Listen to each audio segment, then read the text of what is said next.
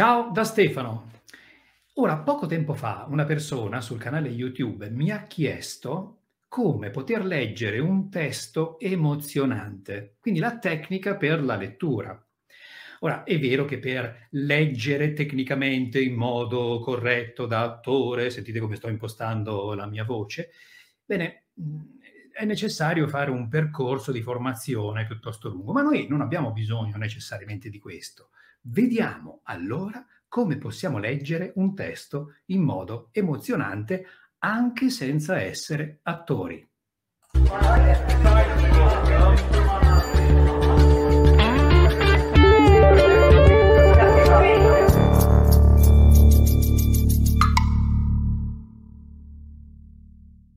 Come leggere un, un, testo in modo emozionante o un testo emozionante in modo che sia piacevole ascoltarlo, senza, do- cioè fare tutta quella fatica di dire questo lo devo dire in questo modo, quest'altro in quell'altro, e poi uff, l'ansia da prestazione, tutte queste cose che non ci servono a niente e peraltro non aiutano davvero l'espressività.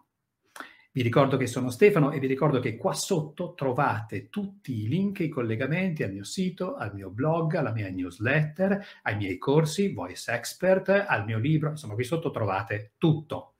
Ma andiamo subito a vedere come leggere in pubblico un testo emozionante, emozionante per noi, che abbiamo trovato questo testo emozionante anche a prescindere, un testo che è bello a prescindere da quello che noi possiamo sentire o provare, oppure, come nel caso della persona che mi ha scritto su YouTube, emozionante per chi lo potrà ascoltare. Emozionante perché, per esempio, potrebbe essere una lettera scritta da un'altra persona appositamente per chi ascolterà il testo. E magari noi non l'abbiamo scritto, ma siamo semplicemente persone che fanno da strumento per mandare questo testo. E quindi io, quando ero giovane, eh, volevo leggere e fare colpo volevo leggere in modo bello, affascinante, in modo tale che tutti si emozionassero, ma soprattutto volevo leggere in modo tale che venisse riconosciuta la mia bravura. Ecco, questo è un errore. Oggi vediamo cinque consigli più uno per leggere in modo tale da evitare quest'ansia da prestazione e da evitare anche di concentrarsi sulla nostra, concentrarci sulla nostra bravura, sulla nostra abilità, perché non serve a niente.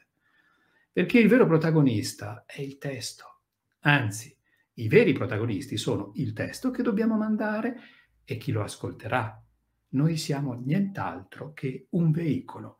Il risultato, infatti, di quel tipo di lettura era un risultato meccanico, finto, era un, un risultato che alla fine fondamentalmente non arrivava allo scopo, cioè non emozionava. Quindi Leggere vuol dire, leggere in modo espressivo, vuol dire leggere, sì, espressivamente, ma leggere in modo naturale. Cioè leggere in modo tale che è come se il testo, il testo fosse lì indipendentemente da noi. Questa è, è la postura, cioè l'atteggiamento psicofisico eh, che ci dobbiamo porre quando leggiamo un testo. Lui esiste a prescindere da noi. Ecco perché in modo naturale è inutile spingere. Ma allora vediamo i cinque passaggi che vi propongo come approccio indispensabile per leggere un testo anche senza essere attori. Cinque passaggi più un consiglio finale super utile. Allora, vediamo subito. Prima di tutto leggiamo a mente. Sì, perché il testo che dobbiamo leggere lo dobbiamo sentire dentro di noi. Dentro di noi significa mentalmente, significa nelle emozioni che questo ci fa scaturire. Che cosa succede? Se cominciamo invece a leggerlo subito ad alta voce, cominciamo a sentire la nostra voce, perché noi quando parliamo è vero che la mandiamo agli altri, ma la sentiamo fisicamente dentro di noi. Questo è un errore. Leggerlo a mente significa entrare davvero nel testo, che non è nostro, ma è di un'altra persona. Poi, Altro punto, punto numero due, esprimi a voce che cosa ti è piaciuto o che cosa ti ha colpito e o che cosa ti ha colpito.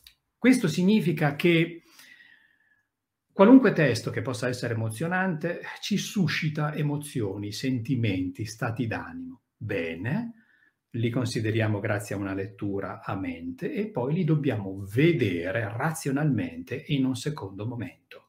Ecco perché bisogna dire ad alta voce, ed è utile dire ad alta voce che cosa quel testo ci ha suscitato, cioè che cosa ci ha colpito del testo. Attenzione, è il testo che ci colpisce. Che cosa ci ha emozionato, che cosa ci ha incuriosito, che cosa ci è piaciuto, ma anche che cosa ci ha infastidito, che cosa ci ha urtato. Sono tutte sensazioni importanti. Non pensiamo che ci siano delle sensazioni positive, sensazioni negative. Sono sensazioni che abbiamo vissuto e che ci aiuteranno, ci serviranno per mandare il testo e leggerlo in modo espressivo e naturale. Vediamo ora il terzo passaggio, dividi in sequenze. Dobbiamo prendere quindi il testo e trovare le sequenze, sì, esattamente come si faceva a scuola. Non cambia nulla, è la stessa cosa. Quindi prendi il testo, lo dividi in sequenze, c'è un inizio, c'è un prologo prima ancora dell'inizio, c'è una parte centrale, c'è una parte di conflitto, un confronto con una parte precedente dell'inizio, una preparazione per il finale, un climax. Climax è il momento apicale, cioè il momento in cui accadono le cose definitive, la risposta ultima, in cui, per esempio, in una storia sappiamo se l'eroe vince oppure se l'eroe perde. Tendenzialmente l'eroe vince in una commedia, perde in una tragedia. Momento apicale e conclusione. Quindi dividiamo in sequenze. Quelle che vi ho elencato, quelle che ti ho elencato sono le parti essenziali. E poi, punto numero 4, trova le parole chiave. Ogni testo ha le sue parole chiave. Ricordiamoci che prima abbiamo fatto il passaggio di dire ad alta voce che cosa ti ha toccato, che cosa hai sentito, che cosa ti ha urtato, che cosa ti è piaciuto, eccetera. Ecco, quelli sono punti in cui possiamo trovare le parole chiave e sono importanti sottolineare le parole chiave perché sono quelle su cui possiamo imprimere più forza, non più intenzione, non più intenzione, perché altrimenti andiamo a rendere meccanico. Ah, qui voglio essere triste. No, no, perché queste cose le, possono, le lasciamo agli attori professionisti. Ma un volume, per esempio, più forte, un volume più importante. Oppure posso rallentare la stessa cosa del rallentare è importante fondamentale per il passaggio 5, cioè scegli le frasi che per te significano di più. In ogni testo ci sono frasi che ci colpiscono, frasi che dico, ah, che bella questa, me la devo sottolineare, oppure me la devo segnare da qualche parte, oppure la userò prima o poi perché è troppo bella, citerò questo autore. Ecco, queste frasi e sono quelle che ritieni più importanti, devono essere lette con maggiore lentezza rispetto al resto. E poi ti ho detto che ci sarebbe stato un ulteriore consiglio ed è questo, metti il punto. Che cosa significa mettere il punto? Significa non solo che alla fine di ogni frase ci deve essere il punto. Ho messo il punto, ho fatto una pausa, e poi sono andato alla frase successiva, ma soprattutto che ogni sequenza ha bisogno di un punto, cioè di una pausa, di uno spazio poi di riflessione, di ascolto, di ascolto interiore, non più di ascolto delle parole. E se tu ci pensi in un qualunque testo, eh, prendo questo per esempio, ecco, vedi questo testo, testo qualunque, non ha importanza, e che cosa sia, è diviso in paragrafi. Bene, questa divisione in paragrafi corrisponde alle sequenze di cui dicevamo prima. In realtà alcune sequenze potrebbero comprendere anche uno, due o tre paragrafi, anche di più. Ebbene, metti il punto, insomma, fai le pause necessarie.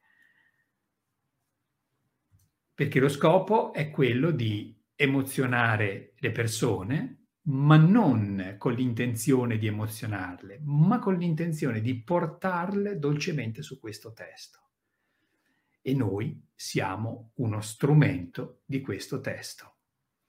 Bene, non mi resta da fare altro che augurarti quindi buon divertimento, perché è davvero divertente leggere un testo ad alta voce, ricordandoti una cosa, il giudizio non serve a niente, perché non dobbiamo dare prova della nostra bravura, della nostra fantastica prestazione, ma dobbiamo essere uno strumento per mettere in collegamento il testo e chi ci sta ascoltando mentre leggiamo. Ti ricordo che puoi iscrivermi, puoi commentare qui sotto e mi raccomando, contattami per qualunque evenienza. A presto, ciao!